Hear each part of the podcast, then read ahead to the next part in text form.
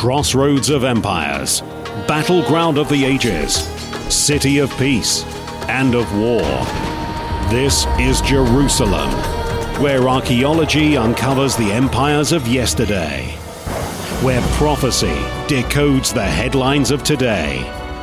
This is where history and prophecy come alive. This is Watch Jerusalem. Hello and welcome back to Watch Jerusalem. I'm your host, Brent Nagtegaal. I'm coming to you today from Jerusalem, Israel. Thank you very much for joining us today. There's a couple of things I want to get to on today's program. At the end of the show, I'm going to just recap the top biblical archaeological finds of the past year, 2018. Mr. Christopher Eames has put together an article for us that's up on Watch Jerusalem right now, detailing a couple of those. And I'd like to go through some of those with you just so you realize what an important year it was for biblical archaeology. Before I get to that, though, I do want to talk about the political scene in two separate arenas.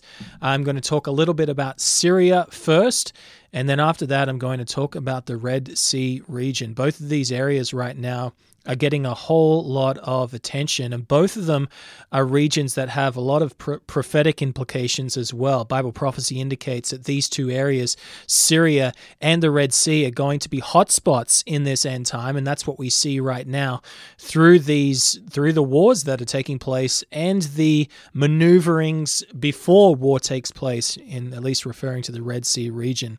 First of all, though, I do want to talk about Syria and the United States withdrawal. We're focused on this the past couple of weeks. Obviously, President Trump came out and said that the U.S. forces are going to leave, and now we're seeing the results of that. At least we're getting a glimpse into what would happen if the United States forces leave.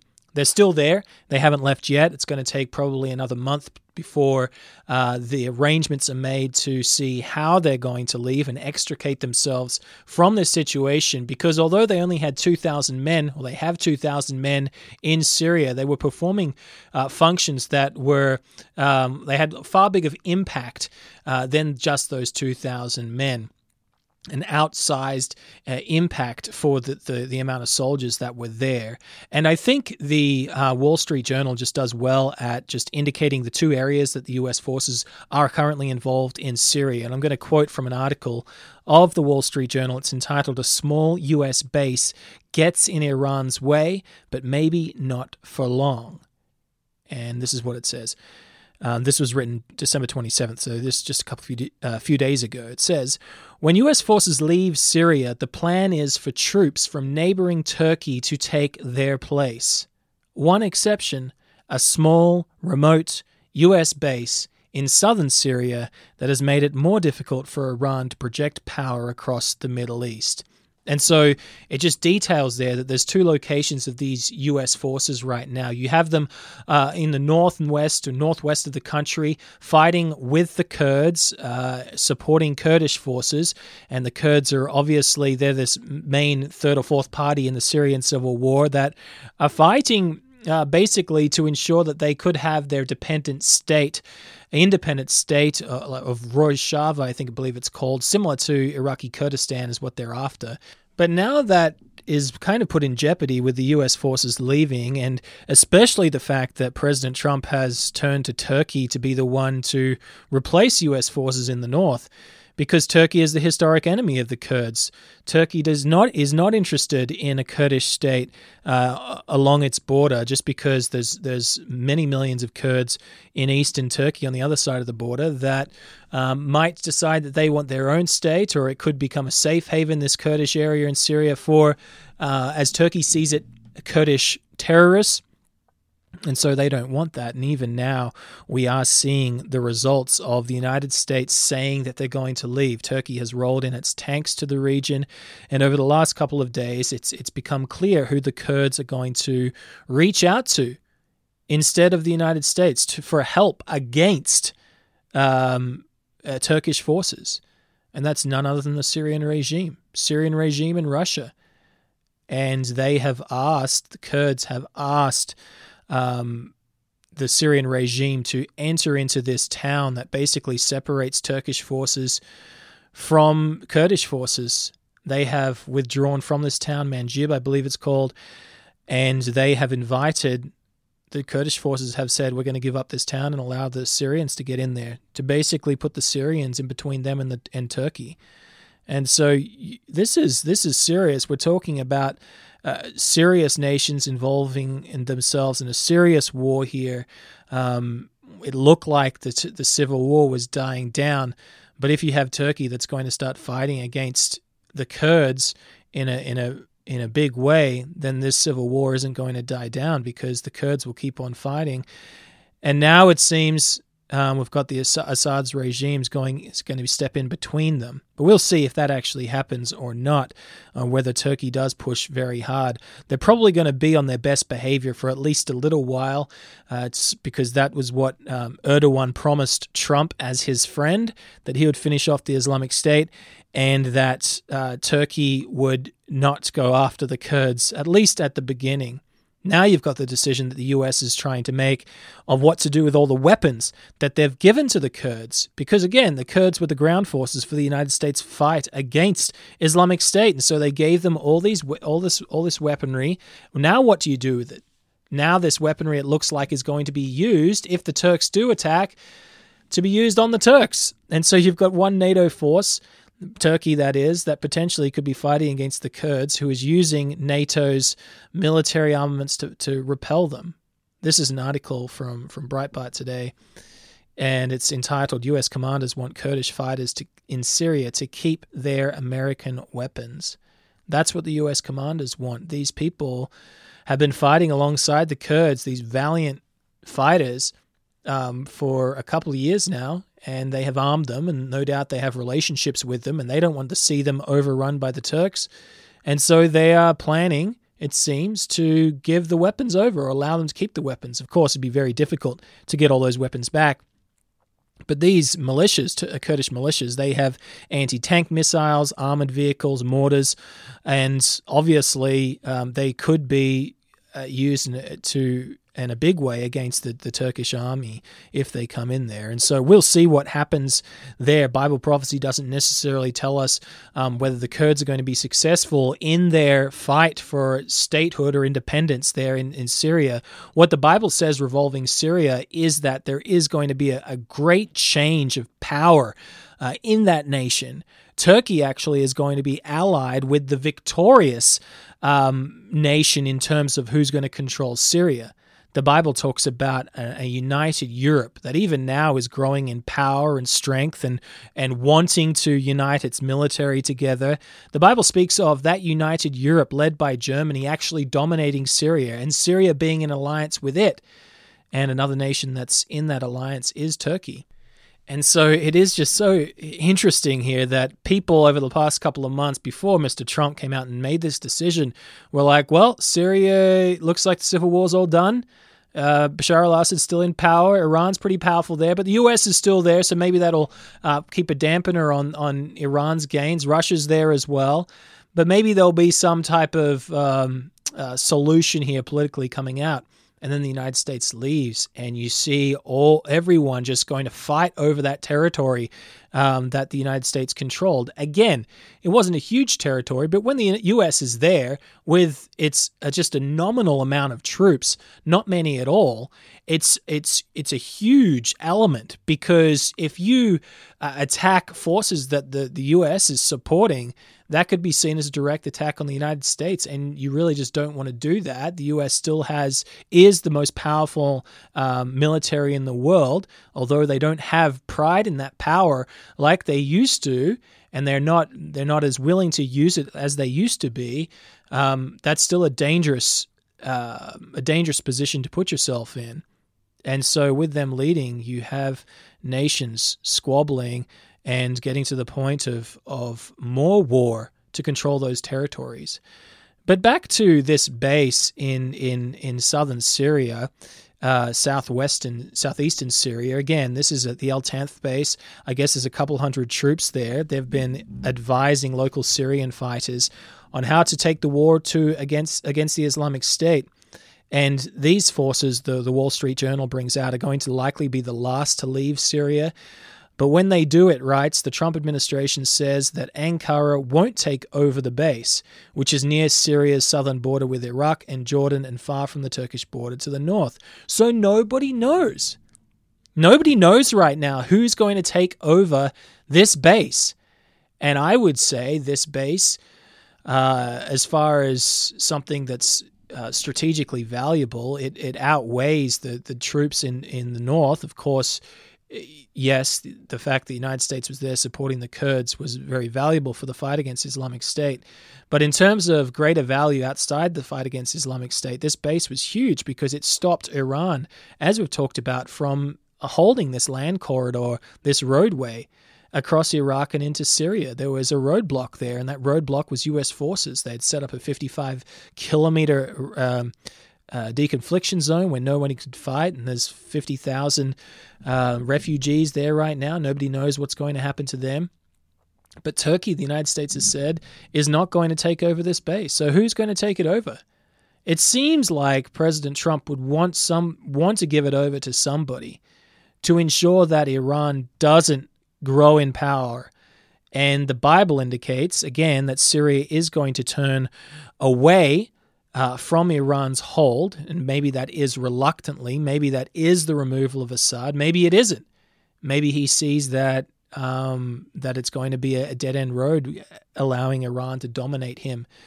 Um, we don't know exactly how that's going to play out, but the Bible does indicate that there is going to be this uh, border region of eastern Syria that will be the dividing line between Iranian influence and European influence. That's where that's where the dividing line is going to be, and this base, Al Tanf base, is right there. I wouldn't be surprised if Europe, a European force, maybe France, gets that objective, gets that gets that um, has the ability to say to the U.S., "We'll take it over happily." Again, Bible prophecy does talk about how the clash in the Middle East that's going to set off World War III will actually be uh, between a, an Iranian empire, Iranian kingdom at least, a powerful force that pushes at its enemies and it pushes against a united Europe. And that push is probably going to involve many factors, but Europe is going to stand up against Iranian power. And again, this dividing line of Iranian influence um, is going to be eastern Syria. So why wouldn't Europe start to get involved there? And that's what we should be watching for in, in, in Syria. European involvement in eastern Syria specifically. If you want to know more about that forecast, our forecast based on Bible prophecy, you can request or read the article uh, from our editor in chief entitled How the Syrian Crisis Will End, written back in 2012. And yet it talks about Europe getting involved, it talks about Iranians' hold being weakened. And here we have the United States leaving, which is allowing that prophecy to take place. If the U.S. stayed there, it's very difficult to see how that would take place. So, this is one area that we should be watching in the Middle East to see Bible prophecies uh, coming to, uh, to fruition, coming to pass. The other area I want to focus on in the next 15 minutes is what's taking place in the southern Red Sea region. There was a truce that was just worked out. I guess it was last week at the at the or maybe a week and a half ago now. This was a truce regarding the civil war taking place in Yemen. You've probably heard about this, but it is it is it can be confusing. It's been going on for a couple of years this civil war, and you have a Saudi backed um, uh, the, the Saudi backed government that was ousted by the Iranian backed Houthi movement, this militia, uh, an off that is, is an offshoot of Shiite Islam that uh, occupies most of the north northern region of the country. They booted out the, the Saudi backed government, I believe, in 2015 from the capital, Sana'a. And since then, there's been a bloody civil war between, between them both.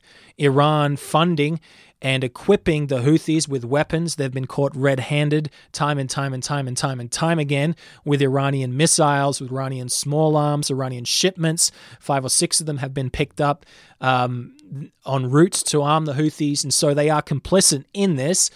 Which is what Iran does throughout the Middle East. It mobilizes Shiite movements for its own political gain. And um, obviously, the Saudis have been fighting with airstrikes and even ground forces uh, to push back against that. Now, while this fight does take place on land, the real strategic value to Yemen isn't the land itself; it's the fact that the land touches up against uh, the the eastern part of the southern Red Sea. This is a really critical world waterway for world trade, as you know. Ten percent of all uh, seaborne trade comes through this this southern gateway of the Red Sea, which Yemen pushes up against, and Iran has long said that it wants to dominate um, that gateway it wants to be able to maintain the trade in and out of that gateway, just just as it wants to maintain the power to stop or start trade that comes out of the Persian Gulf, of which uh, a third of world seaborne oil comes out from. So Iran's goal, its strategy here, it knows that it can't. It's not going to conquer the Middle East. Uh, as far as flooding it with with ground attack, uh, ground forces, it needs to just have control over a few critical locations in the Middle East. And what it's going to go for, the Bible says, the Bible says it's going to go for control in Egypt and it's going to go for control in this southern Red Sea passageway. It's also going to go for control, obviously, in the Persian Gulf as well. Iran's um, southeast, southwestern border obviously snugs right up to the to the Strait of Hormuz uh, on the Persian Gulf, and these are really narrow waterways, 18, 19 miles. You don't even have to put a boat there. It's not necessary to put a boat there. You just have to put men, men with a couple of rocket launchers on either side of this, either side of this strategic waterway, and just disrupt shipping enough that it's it's not uh, uh, profitable for companies to ship through there because of the risk. And then they go elsewhere, prices go up, and you have a great strain on the world economy. So there's a, there's a lot that Iran can do that is an all out war that can jeopardize world trade by controlling these critical choke points. And so, getting back to what we were talking about before, two weeks ago, there's a truce announced between the uh, Houthis, who are Iranian backed in Yemen, and the Saudi backed government as well of Yemen. And this truce revolved around the port of Hodeidah, one of the main ports that uh, where all or most of the aid um, comes into this port of Hodeidah and get, can get dispersed by international agencies to ensure that the people don't starve. Yemen being one of the poorest countries in the world, and, and the huge, it's a huge starvation risk right now. And so the UN has been trying to work out some type of ceasefire, some type of truce, so they can get uh, supplies in to stop the population from from dying off, which is which is horrific, of course. But what's going to happen when you have a ceasefire? Iran seems to be extremely capable at moving, at working through these type of uh, instances for its own advantage. And what the ceasefire called for was uh, both the Houthis and the Saudi backed um, uh, forces to give over this port city control of Hodeidah to, to the UN, to other observers. And they said they were going to do it and they haven't done it. This is what AP um, reported today. It's really interesting. AP, I, it came out with this story earlier on in the day, and it I think it was titled "Yemen's rebels say they've left Hodeidah port," or basically saying that the Houthis are out of there.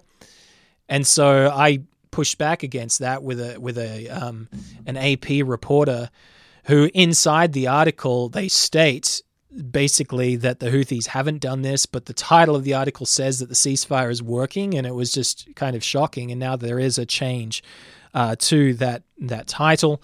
Uh, now it is Yemen's rebels say they left Hodeidah port claim disputed because it is disputed.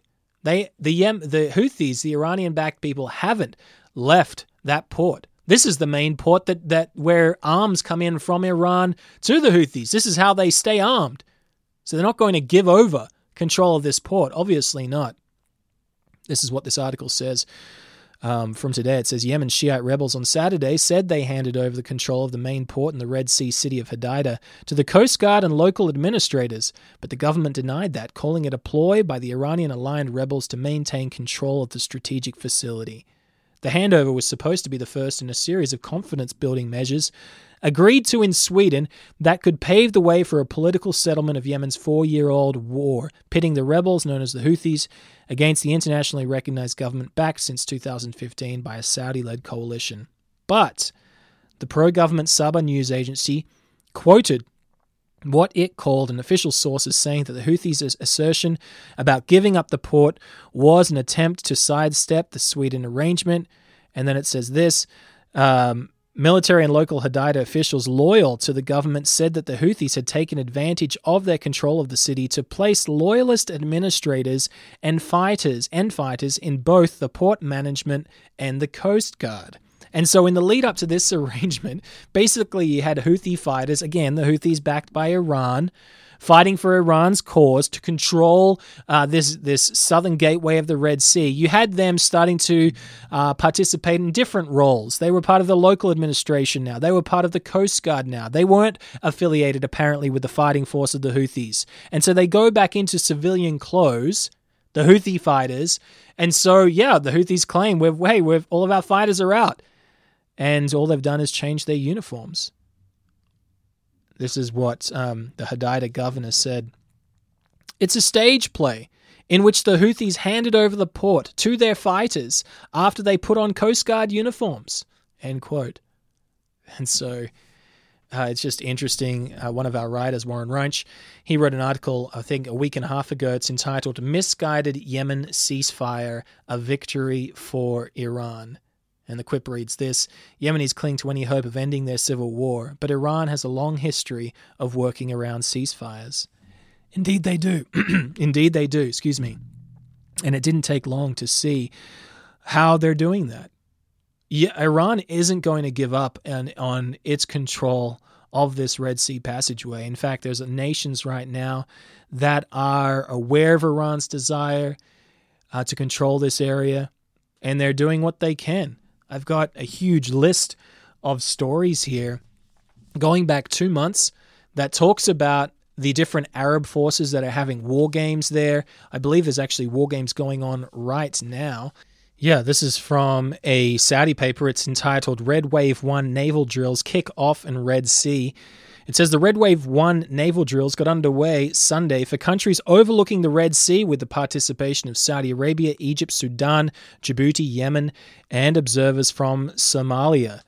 And it says this is going to, they're going to work together until Thursday.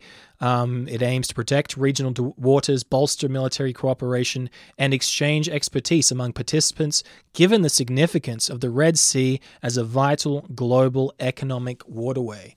And so that's involving all of those nations right now. Most of those nations have um, access to this area, and so they want to they want to make it safe. They want to ensure freedom of navigation through here. Why? Why do they want to do that? Well, Iran has claimed that it's the Sultan of the Red Sea. That's what it said when it conquered over Yemen, conquered Yemen, conquered Sana'a, the capital of Yemen, a couple of years ago. We are now the Sultans of the Red Sea. We're in charge of the Red Sea, and even. Um, uh, Soleimani, Qasem Soleimani, the head of the Iranian Revolutionary Guard Corps. He's obviously the one. He's the one that um, organizes all of Iran's foreign missions. he reports directly to the Ayatollah. He came out a couple of months ago and talked directly against the United States in the Red Sea. This is what he said um, a few months ago. He said, This is an article from AFP. Iran's Major General Qasem Soleimani. So remember, this, remember, this is the most powerful man in terms of Iran's foreign military objectives. He's the one that's cited in, in Syria. He's the one that's in Iraq working out with the Iraqi government how Iran's power base can be ensured. He's the one sending IRGC trainers to Yemen to train the Houthis. He said this Iran's major, this is, sorry, AFP. Iran's Major General Qasem Soleimani said on Thursday that the Red Sea was no longer safe for U.S. vessels, threatening President Donald Trump with the launching a proxy war. And uh, he said, quote, you are aware of our power in the region and capability for launching asymmetrical warfare. Asymmetrical warfare, he said. You may begin the war, but it's us who will end it, he said. And then later on, he talked about how the Red Sea region isn't going to be safe for you anymore. Isn't going to be safe for the United States. How? How would it not be safe for the United States? Well, obviously, through um, the weapons that the Houthis now hold. And so you've got these other nations led by Saudi Arabia that wants to protect its interest, obviously. Uh, it wants to ensure that it can still have its uh, huge super tankers flow through this region uh, and take the oil towards Europe. I think there's almost there's like 4.8 million barrels of oil per day that flow through the Bab el Mandeb, which is this gate of tears, as it is um, translated uh, in the southern region region of the Red Sea. And so they want to ensure that trade's uh, uh, available to take place. You've got 800 billion dollars a year worth of trade between China and Europe that flows through here as well. That's a lot and it can be jeopardized by Iran's power over over the Red this Red Sea region um, in terms of its forces, the Houthi forces. But that's not going to be enough for Iran. What's interesting about all these games, and I've got another few articles here I'm not going to talk talk about, but basically for the past three months, you've had three different war games that have been set up, naval war games that have been set up by the Saudis. The Saudis set up two of them, and then you had uh, France and Egypt that came together as well for another one of them. Why are they all there? Why are they all preparing their forces to work together inside the Red Sea? Because they know that that's Iran's objective. There was this other article that came out this week from Geopolitical Futures and talks about the really destabilized situation in Sudan right now. Sudan, obviously, um, if you look at a map, between Egypt and Eritrea and Ethiopia. Um, this is a nation that does hold a significant portion of coastline of the western part of the Red Sea. Iran, years ago, was heavily interested in Sudan. Um, when the, the current uh, president came to power, who is a war criminal, um, came to power in the late 80s, he signed a defense agreement with Iran, which gave the Iranians a foothold um, aside Saudi Arabia. And this was big worry for the Israelis. Uh, this they set up weapons manufacturing facilities in Sudan. Iran did. Israeli jets actually had to go down there to Sudan and blow those uh, weapons facilities up. But it was a worry uh, because Iran could use its wealth at that time uh, to support that dictator in in Sudan. Now, as Iran's funds have dried up a little bit, um, you have seen this the Sudan basically flop over to the Saudi side because the Saudis have a lot of money. Basically, bailed him out of a lot of situation, uh, difficult situations economically, and so now he's on the Saudi side. But it just shows how quickly that this um, that Sudan can fall or can go back between vacillate between the Saudi alliance or the Iranian alliance. This is from Geopolitical Futures, headed up by George Friedman, a known longtime strategist. Uh, he uh, he didn't write this. One of his writers, Xander Snyder, wrote this December 28th, so this past week. Last week, protests broke out in Sudan after the government tripled the price of bread. The protests have continued into this week with thousands participating in the cities across the country. In Khartoum, which is the capital, protesters marched on the presidential palace calling for President Omar al Bashir's resignation, and a coalition of union groups is insisting that a transitional government takes his place. Nearly 40 people have been killed by security forces, and on Monday, doctors began a strike in solidarity with the protesters. Bashir, who has been in power since 1989, has promised to answer protesters' demands with sweeping reforms, but he made it clear that he intends to stay in his post. And so you probably don't read much about this on your news. Sudan's a long way away. It's Africa. Um, not much gets out of Africa. Not much news. Well, here you have a protest that's breaking out in Sudan. 40 people have been killed in the past week, and they're threatening to overthrow their, their dictatorial leader. Now, I'm not saying that the protesters are pro Iran at all. I'm saying that in these situations, Iran is able to benefit. It's able to get in there in some fashion and uh, work to destabilize the situation further to get their power, whoever they want in power, in power. We saw that in Egypt uh, during the Arab Spring. Uh, that's what that's what happened in Egypt when Mohammed Morsi came into power. He was obviously uh, of the Muslim Brotherhood, a different uh, different stripe as far as Islam goes. He, the Muslim Brotherhood following the Sunni uh, faith, and yet one of his first act was acts in power was to renew ties with Iran, one of the sworn enemies of Egypt and Mubarak. And so Iran can work in these situations.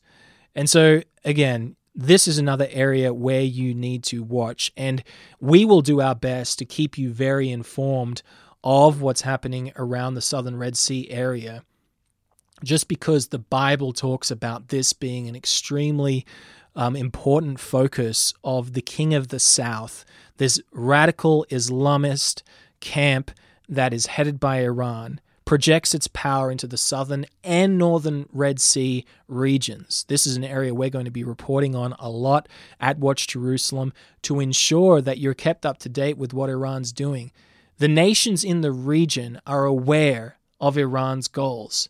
Not many one, not many else, not many other nations around the world seem to care it seems. Yet why are all these war games taking place? Well, they're protecting themselves, trying to at least, from Iran's hold.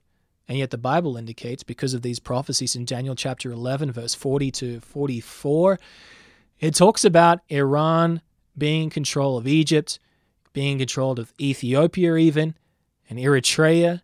It doesn't necessarily say Sudan there, but that's probably likely as well, and even parts of Libya.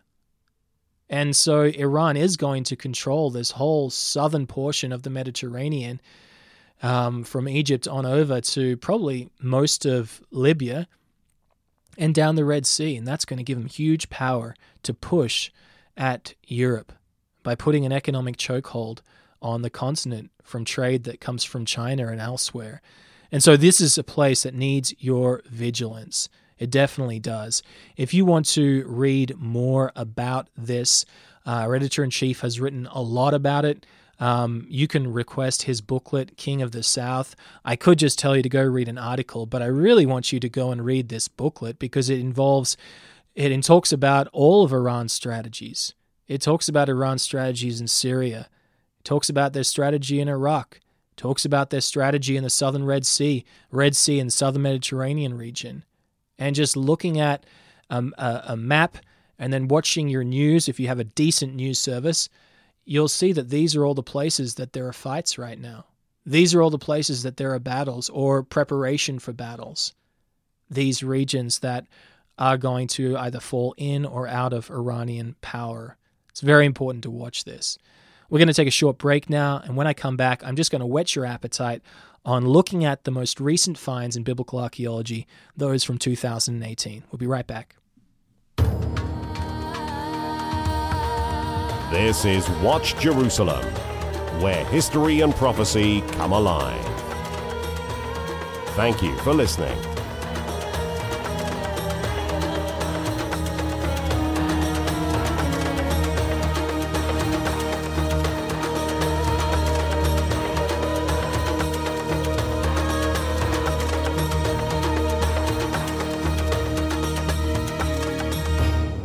Welcome back to Watch Jerusalem. I'm just going to run through these discoveries uh, from Christopher Eames. He's put together a number of discoveries from 2018 that you might have missed if you are new with us. If you're not new with us, then you probably are aware of these. Nevertheless, it's good to go back through them just to see what a year it has been in biblical archaeology in 2018. We thank you very much, Chris, if you're listening to this, for writing the article.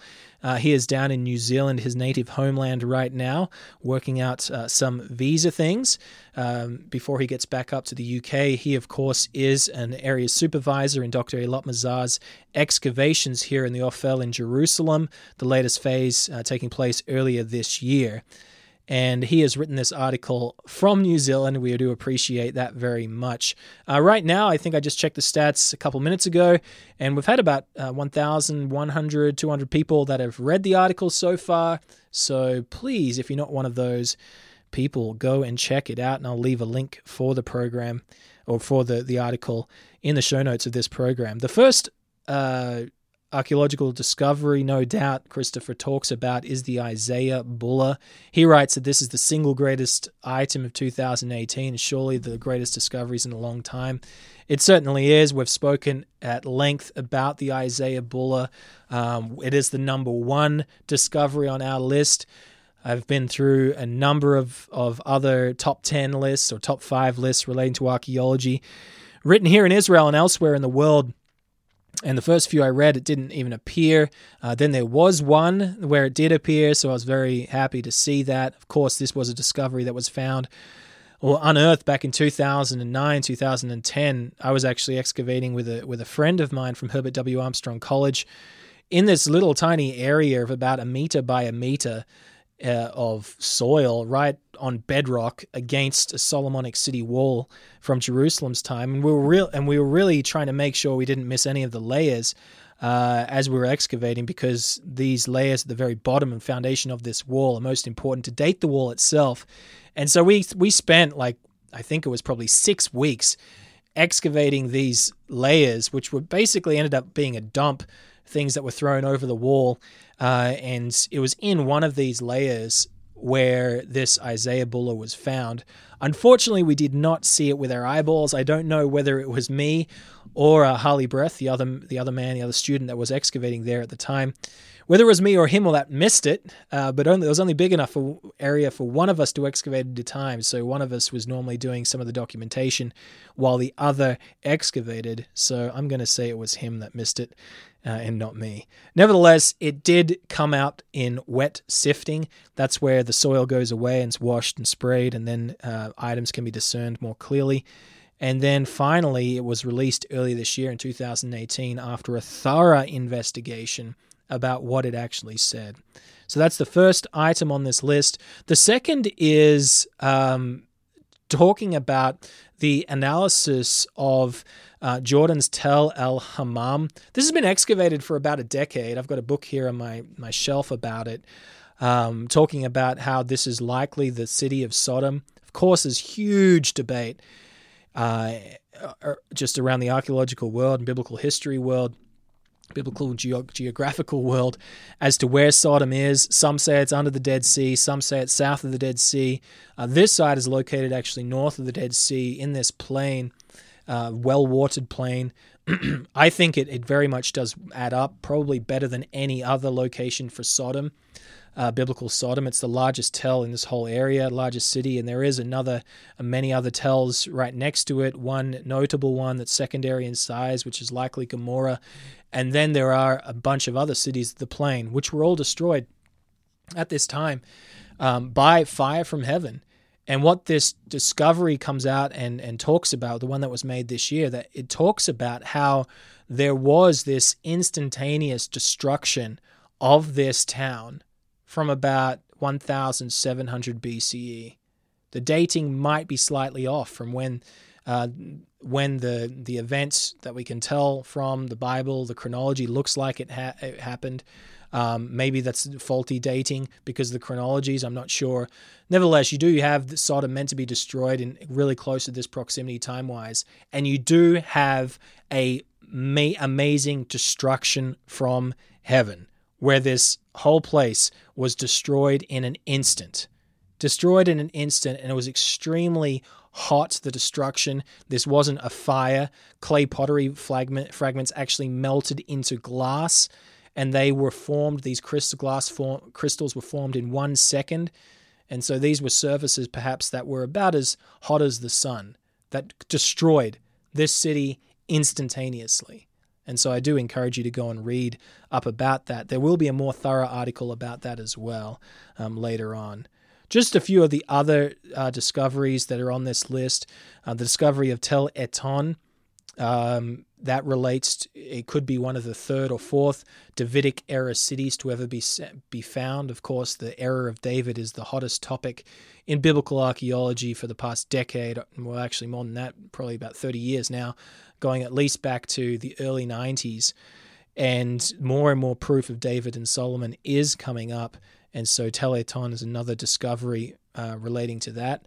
The other, the another um, thing on or another item on Chris's list here is the Shiloh pomegranate. You might remember actually, we did an interview about six months ago with Dr. Scott Stripling on this program.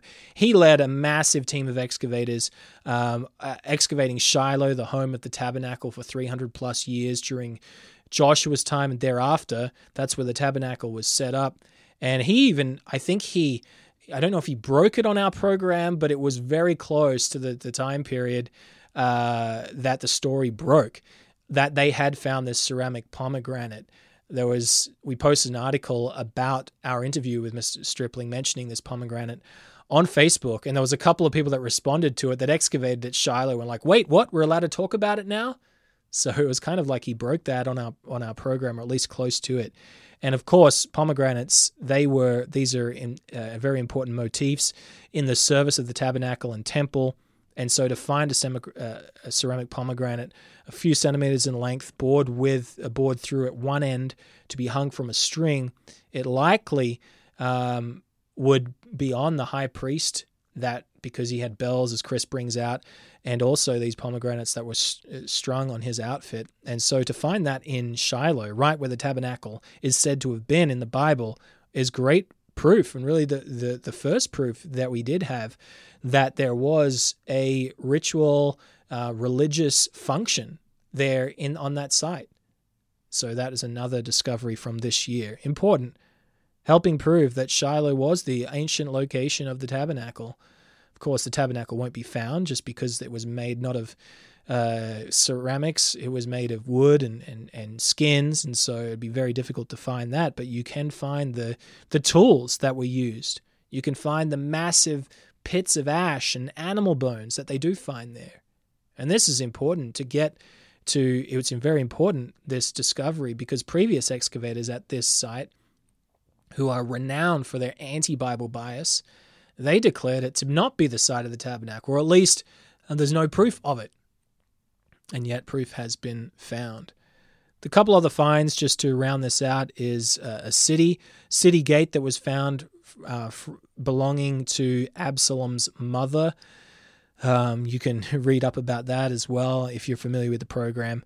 Uh, we did a program about that also. And there's a couple more that are worth looking into. Again, this article by Chris is entitled Top Discoveries in Biblical Archaeology 2018.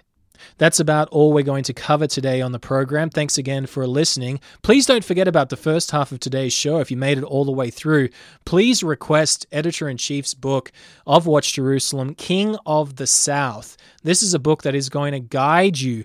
Uh, it's going to show you what's important and what's not important in Middle Eastern news. Of course, all these events, the reason we cover them is because they are biblically and prophetically significant. And this is not just an intellectual study. Prophecy is there to help both prove God's existence and also show us, show us where we are to the epic events in this end time, to the coming of the Messiah and the changing of this world for good. And so, yes, we're talking about Iranian proxies here and there, and it can be confusing. But step back for a minute and see the area that Iranian Iran controls and see the areas that it's pushing at Europe because that's exactly what the Bible says is going to lead into those prophetic events that culminate in the coming of the Messiah. If you'd like to send me some feedback on the program today or any feedback for Watch Jerusalem at all, you can do so by writing your emails to letters at watchjerusalem.co.il. Thanks again for listening.